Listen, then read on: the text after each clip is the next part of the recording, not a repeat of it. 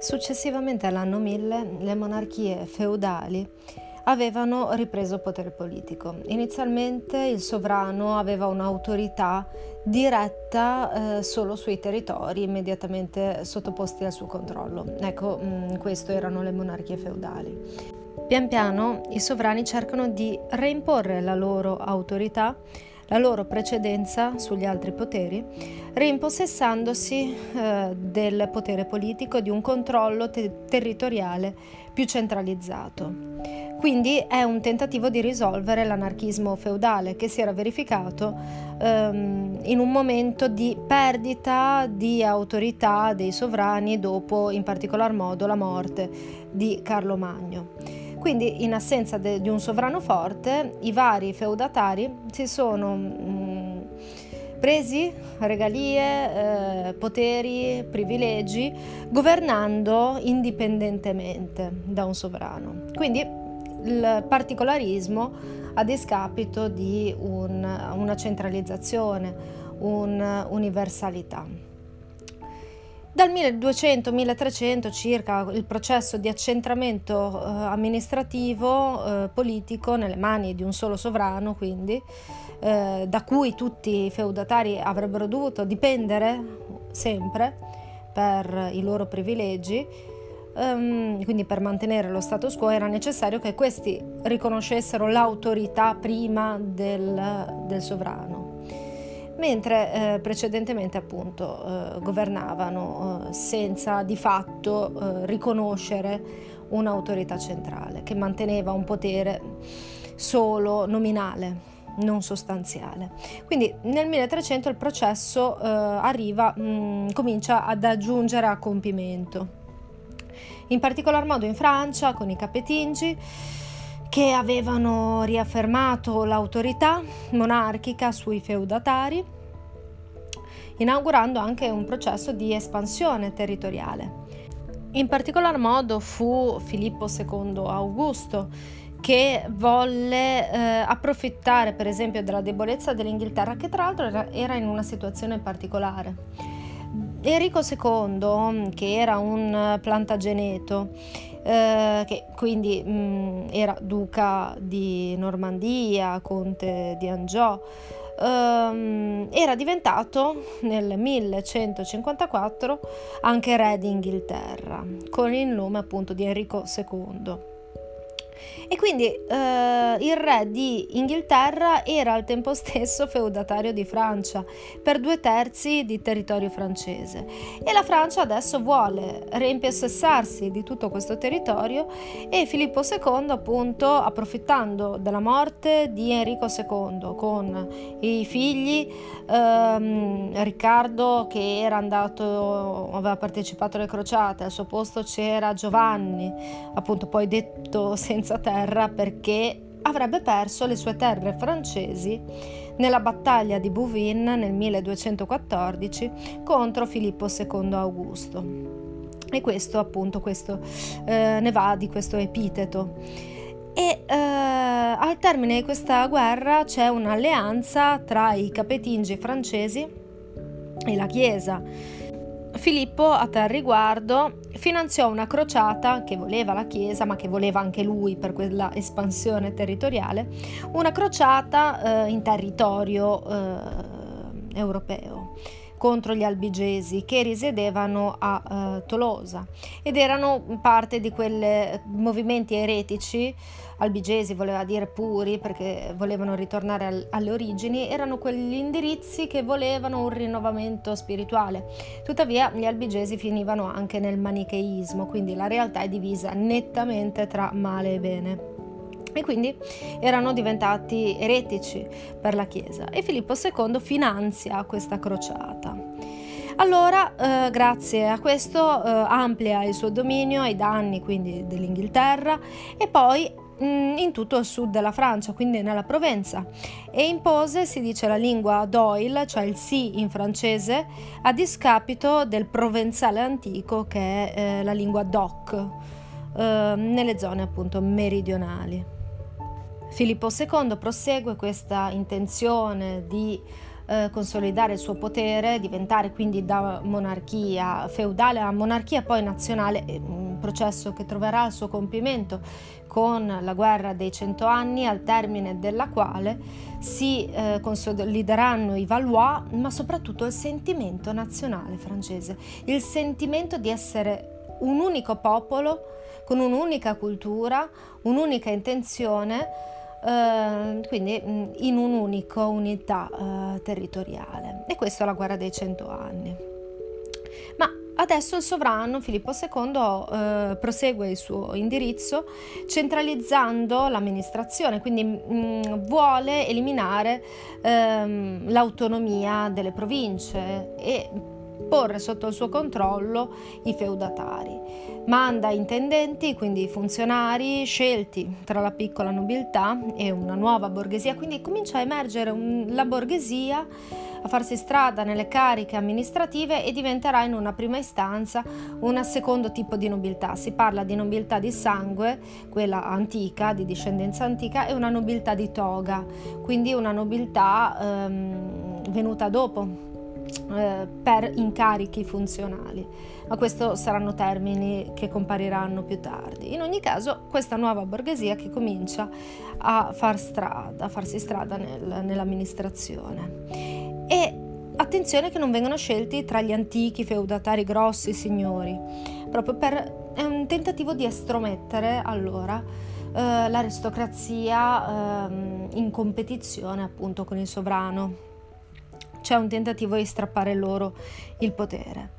Quindi mh, mm, il sovrano si attornia di esperti, giuristi, eccetera, eccetera, e crea anche i parlamenti, che i parlamenti di Parigi, attenzione, non sono le assemblee rappresentative, ma sono i tribunali. Eh, quindi i sudditi possono ricorrere eh, adesso anche a tribunali che sono regi, quindi controllati da, da, dall'amministrazione centrale, sottraendosi dai tribunali locali nel caso fossero stati iniqui. Però attenzione che le due giustizie sopravvivono. Quindi c'è una giustizia alta di cui ha il monopolio lo Stato um, e una giustizia invece locale di cui si occupa um, appunto i nobili privilegiati. E attenzione che i nobili sono, possono sottrarsi però ai, eh, ai, tribunali, quelli centrali, quindi mantengono il privilegio. E questo anche per i tribunali ecclesiastici. Anche Luigi il Santo, Luigi IX il Santo che partecipa alle crociate, eccetera, eccetera, è nipote di Filippo Augusto e prosegue il, ehm, il tentativo di reimpossessarsi del, dell'autorità, ricentralizzare l'autorità nel, nelle sue mani. Um, è un re taumaturgo, come ovviamente tutti i sovrani francesi e inglesi fino eh, probabilmente a Luigi XIV, dopo comincia a disperdersi questa credenza. Luigi XVI infatti viene ghigliottinato. Um, nessun uh, sovrano divino potrebbe essere ghigliottinato. Luigi XVI aveva già perso quella sua ehm, polverina magica, ecco, guaritiva. E eh, il fatto di essere creduto dalla popolazione un re con capacità di guarigione lo trasformava in dava una giustificazione al fatto che l'autorità del sovrano dovesse essere ehm, in una posizione privilegiata rispetto alle altre autorità locali. Quindi il sovrano è il sovrano perché giustamente un, eh, ha anche una parte divina e testimonianza di ciò è proprio la sua capacità di guarire. E quindi questa credenza contribuiva ad affermare la legittima pretesa di superiorità del re rispetto agli altri poteri. Inoltre Luigi il Santo avvia la pratica delle inchieste, invia una serie di emissari quindi per registrare gli abusi dei funzionari pubblici locali, questo di nuovo per uniformare il tutto. È il sovrano che invia i funzionari, è il sovrano che invia gli intendenti, eh, le, eh, quindi questi emissari, per ehm, far sentire la sua autorità, per uniformare e far sentire che il sovrano c'è, che queste sono le sue orecchie. eh, emana poi le grandi ordinanze, cioè decreti validi su tutto il territorio. Quindi diritto, legislazione eh, per uniformare il tutto, monopolio legislativo. È molto importante. Il sovrano francese inoltre quando veniva consacrato riceveva la sua corona con una cerimonia particolare piena di simbologie, ma non eh, dal Papa, mm, bensì dall'arcivescovo di Reim, quindi in ricordo a Clodoveo che si convertì al cristianesimo, consacrato da questo San Remigio. E questo sarà il là poi per una concezione gallicana della Chiesa francese, quindi la Chiesa francese è francese, distaccata da Roma e creerà le basi per tutto il problema che si genererà tra Filippo il Bello e Bonifacio VIII. Entrambi avevano pretese universalistiche, ma non si può essere universali in due, ecco.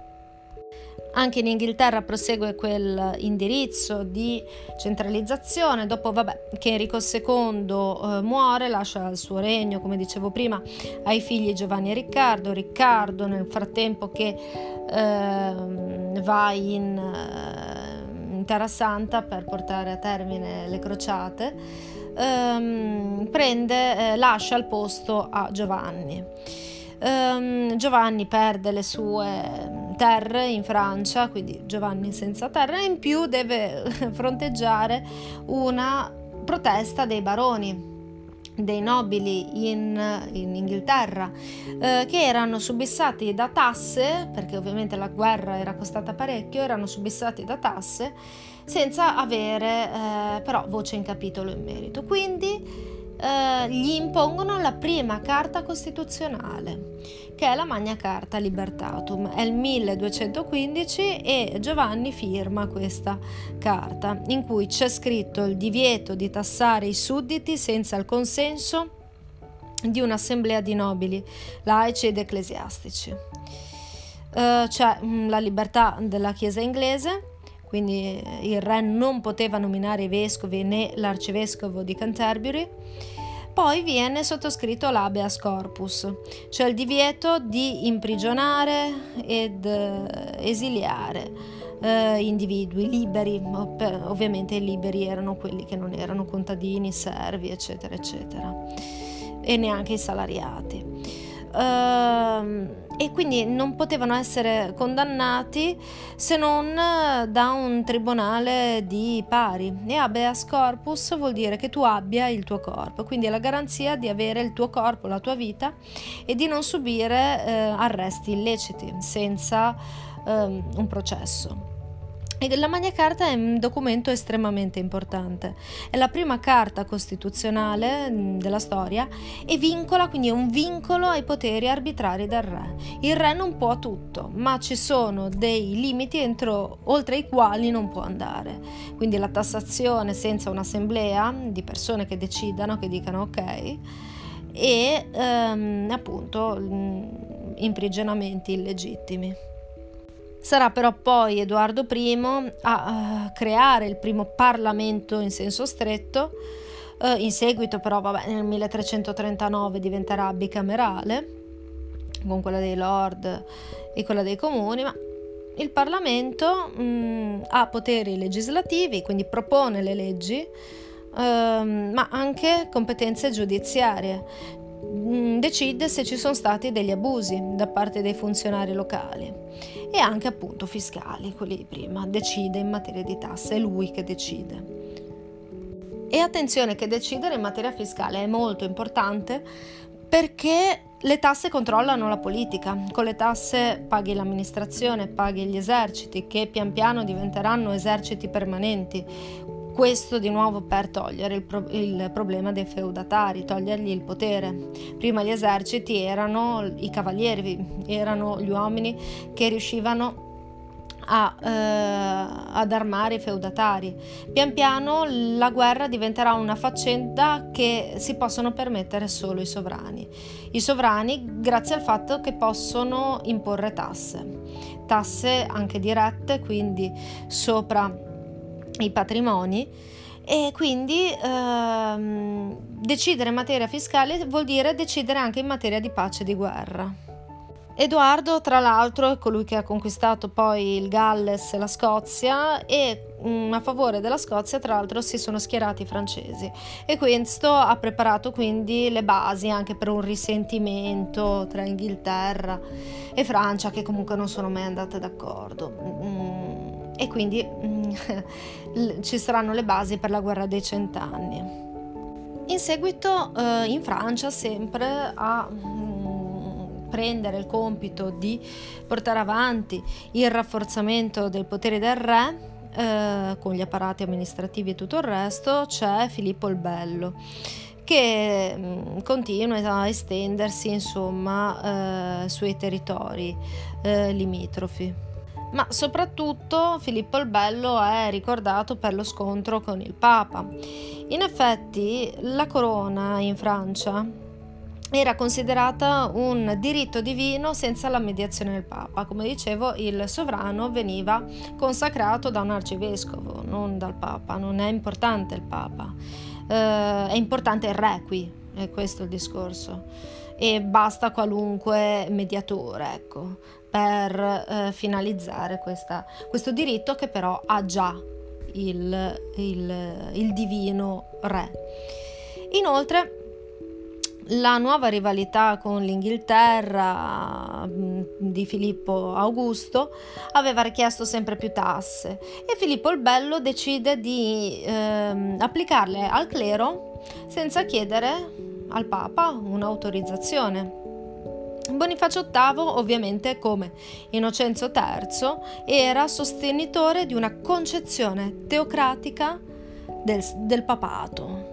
E cosa vuol dire? Vuol dire che il potere politico viene esercitato in nome di Dio dalle autorità ecclesiastiche, quindi sì, ehm, con Innocenzo III e poi anche Bonifacio VIII c'è l'idea che il, il Papa ehm, debba avere una ehm, preeminenza su ogni altra autorità.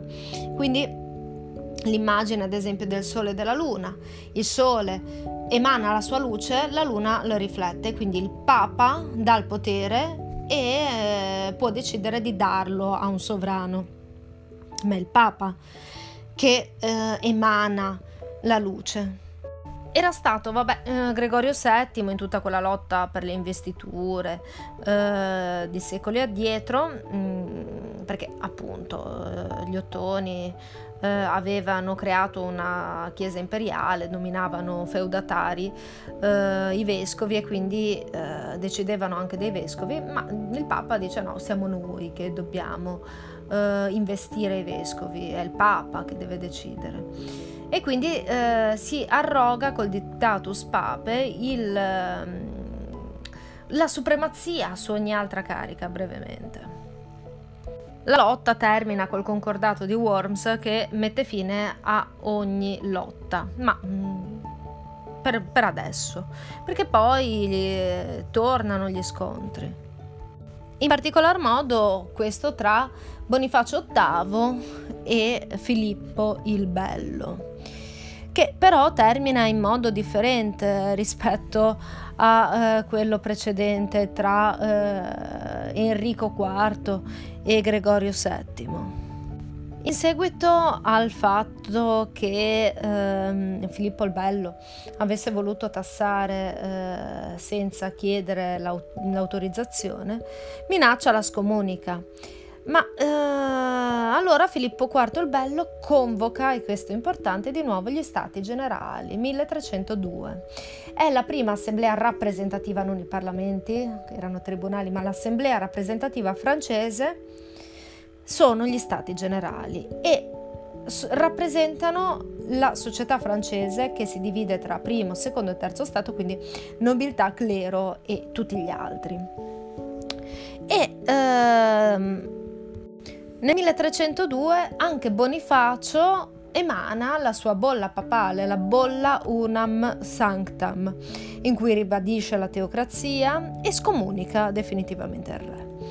Filippo il Bello però a differenza appunto di Enrico IV, eh, per cui una scomunica voleva dire eh, che perdeva le sue prerogative, ha l'appoggio del popolo e del clero francese e anche l'appoggio oltretutto delle famiglie romane, perché Bonifacio VIII non stava tanto simpatico, diciamo, neanche le famiglie eh, dei Colonna. E eh, l'assemblea di vescovi in Francia adesso accusa il sovrano proprio di simonia.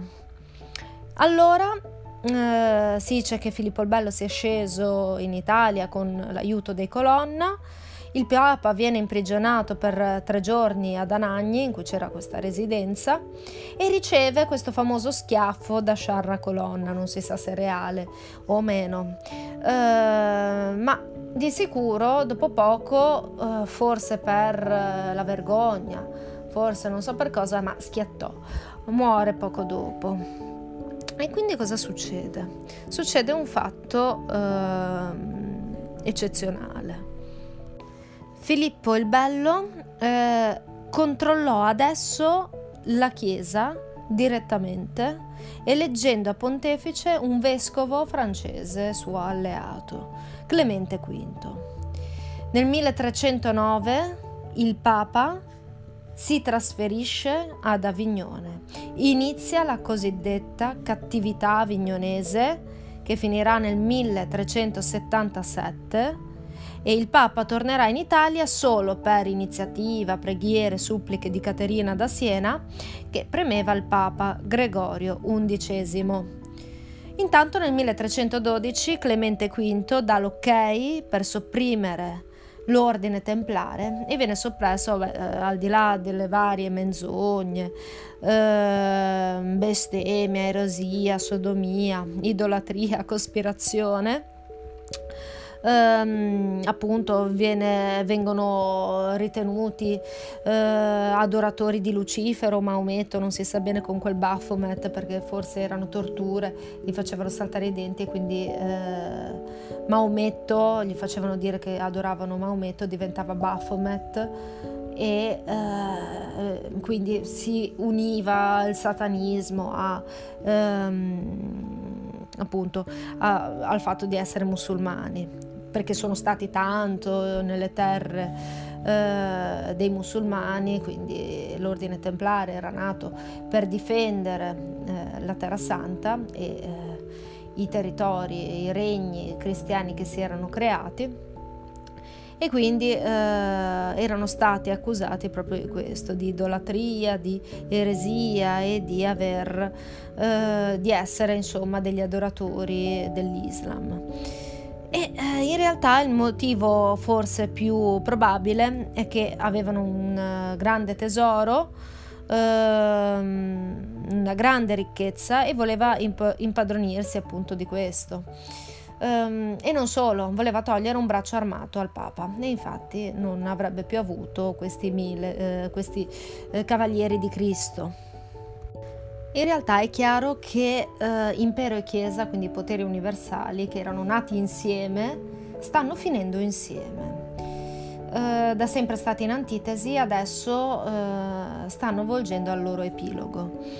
Um, in particolare, per quanto riguarda um, alcune idee che stavano emergendo, idee di politica, nel 1324 Marsilio da Padova scrive il Defensor Pacis, in cui propone un nuovo concetto di sovranità popolare che sarà estremamente importante, è importante per noi oggi, um, sarà la base appunto del, di Locke, del contrattualismo, dell'illuminismo, quindi il potere viene affidato dal popolo. Il governo è solo un rappresentante, un... Uh, che mm, è delegato al popolo e quindi deve governare tutelando il popolo. Se non lo tutela, ecco, il popolo può rimuovere il governo dei suoi, ehm, dei suoi incarichi.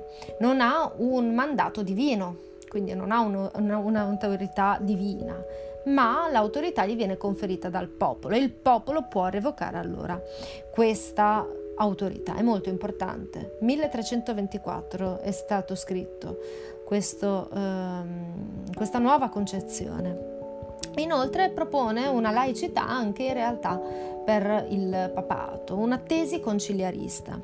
Marsilio cosa che fa? Nega il primato non solo temporale ma anche spirituale del Papa, quindi il Papa non ha un primato ehm, né politico né tantomeno come ehm, mediatore, vicario di, eh, di Dio in terra.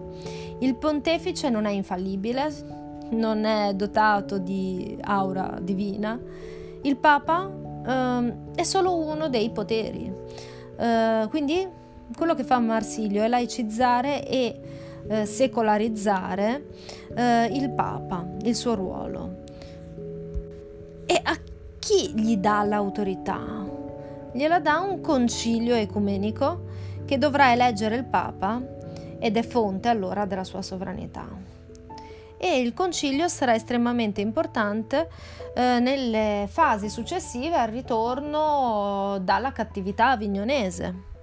Quando eh, muore Gregorio XI è il 1378 e eh, i cardinali a Roma allora eleggono un altro papa, Urbano VI.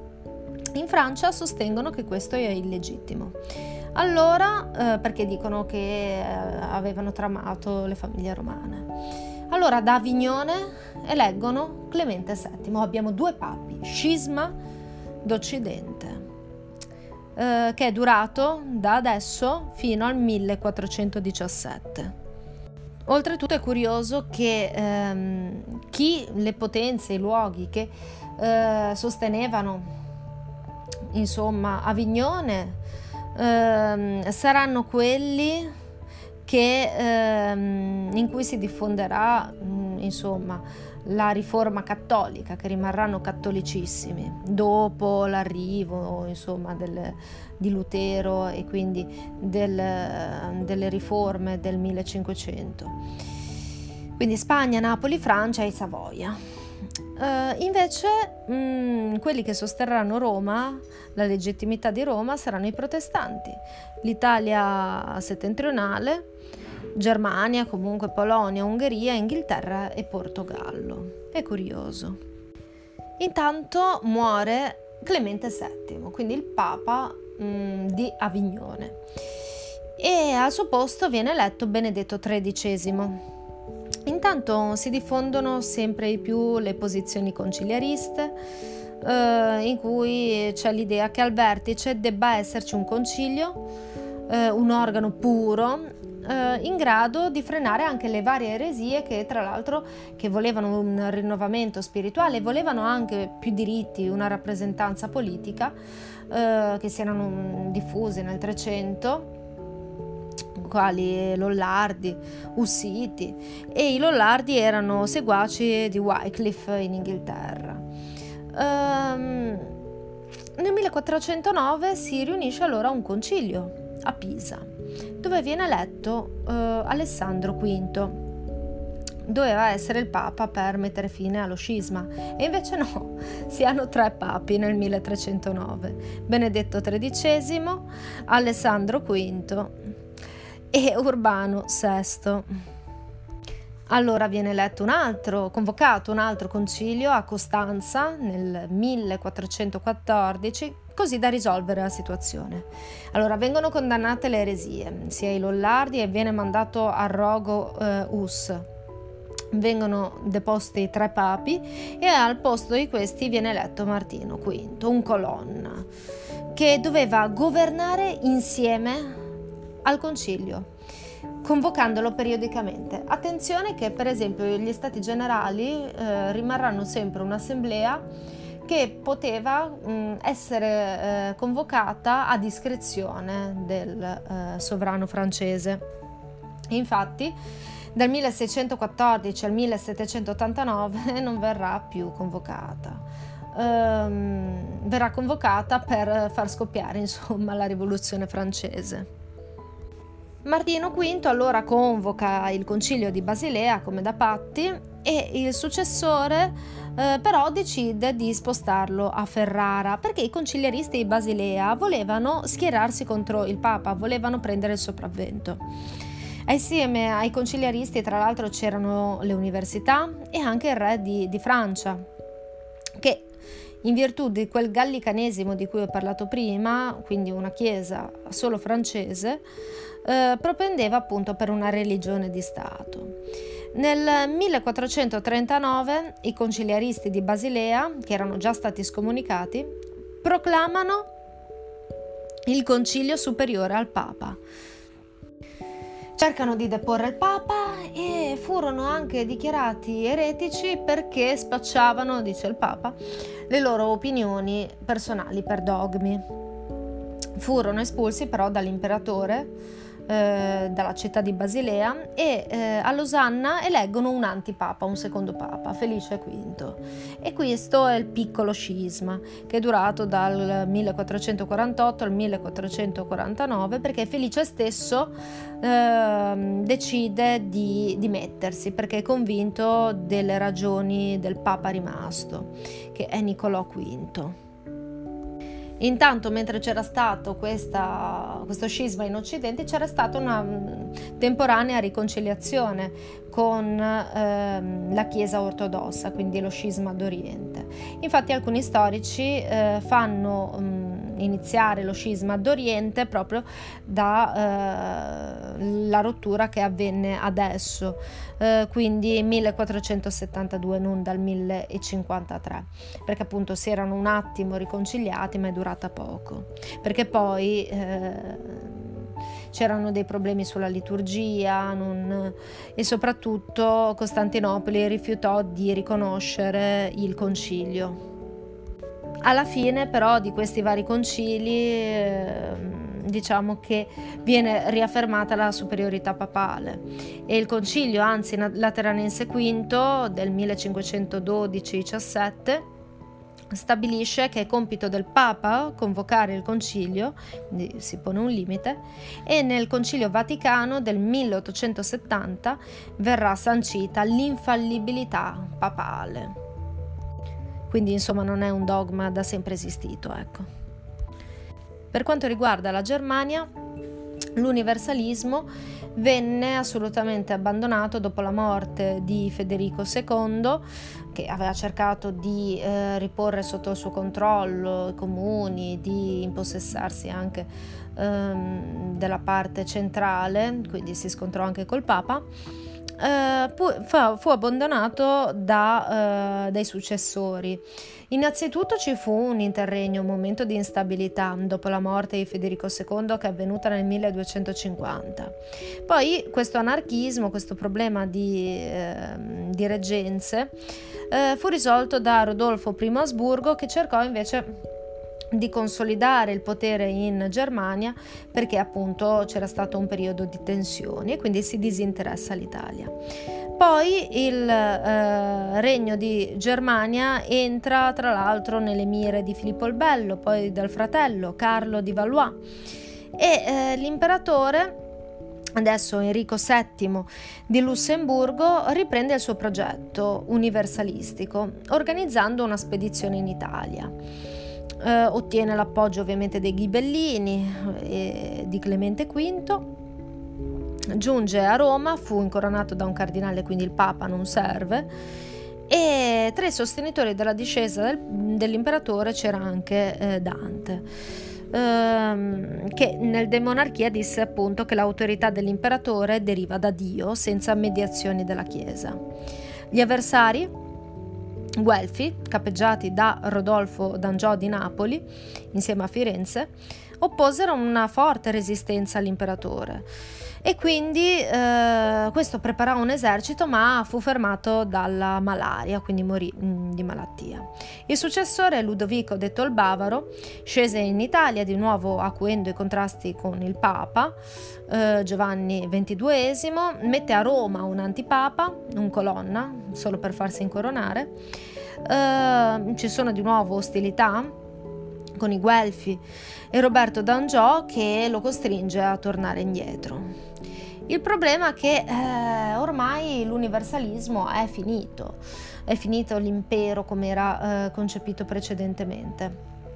In effetti, eh, non è un caso che le idee di Marsiglio, che tra l'altro era un consigliere di Ludovico il Bavaro, eh, diventeranno poi ispirazione per eh, Carlo IV, il quale nel 1356 quindi ehm, emana una bolla, eh, la bolla d'oro, che eh, prevede che il titolo imperiale non sia ereditario, non è un qualcosa di divino, ma dipende da una sovranità che viene dai sette elettori, grandi elettori tedeschi, che sono tre religiosi e quattro laici, quindi questi scelgono l'imperatore, è una scelta, non è un diritto divino. E i compiti degli elettori oltre appunto all'elezione imperiale sono diritti di regalie sulle monete, miniere, dogane, sale, eredità dei feudi, quindi è il particolarismo tedesco che decide uno tra i tanti, quindi alla fine l'imperatore diventa uno dei tanti, un'autorità dei tanti, uh, ma il potere è dal basso. Poi le conseguenze comunque di questa bolla d'oro sono il carattere solo germanico, i principi devono essere tedeschi. L'impossibilità poi di creare un potere centrale forte, perché il potere appunto uh, deriva dai particolarismi e questi appunto non darebbero mai un potere uh, a qualcuno che vuole conce- cancellare il loro. E il sovrano infatti diventa un primus inter pares, un primo tra i pari però. La Germania è una federazione fondamentalmente di feudi di principati autonomi su cui l'imperatore ha solo potere nominale. Eh, e mm, con la bolla tra l'altro viene rinunciata una pretesa sull'Italia. E il resto nemmeno il Papa interviene nelle, nell'elezione, nemmeno nella conferma. Con questa legge l'impero sì si sottrae dalle ingerenze del papato, ma al tempo stesso rinuncia al suo carattere universale, in nome del particolarismo feudale germanico. È la fine dell'impero e della Chiesa universali. È un progre- una progressiva secolarizzazione oltretutto.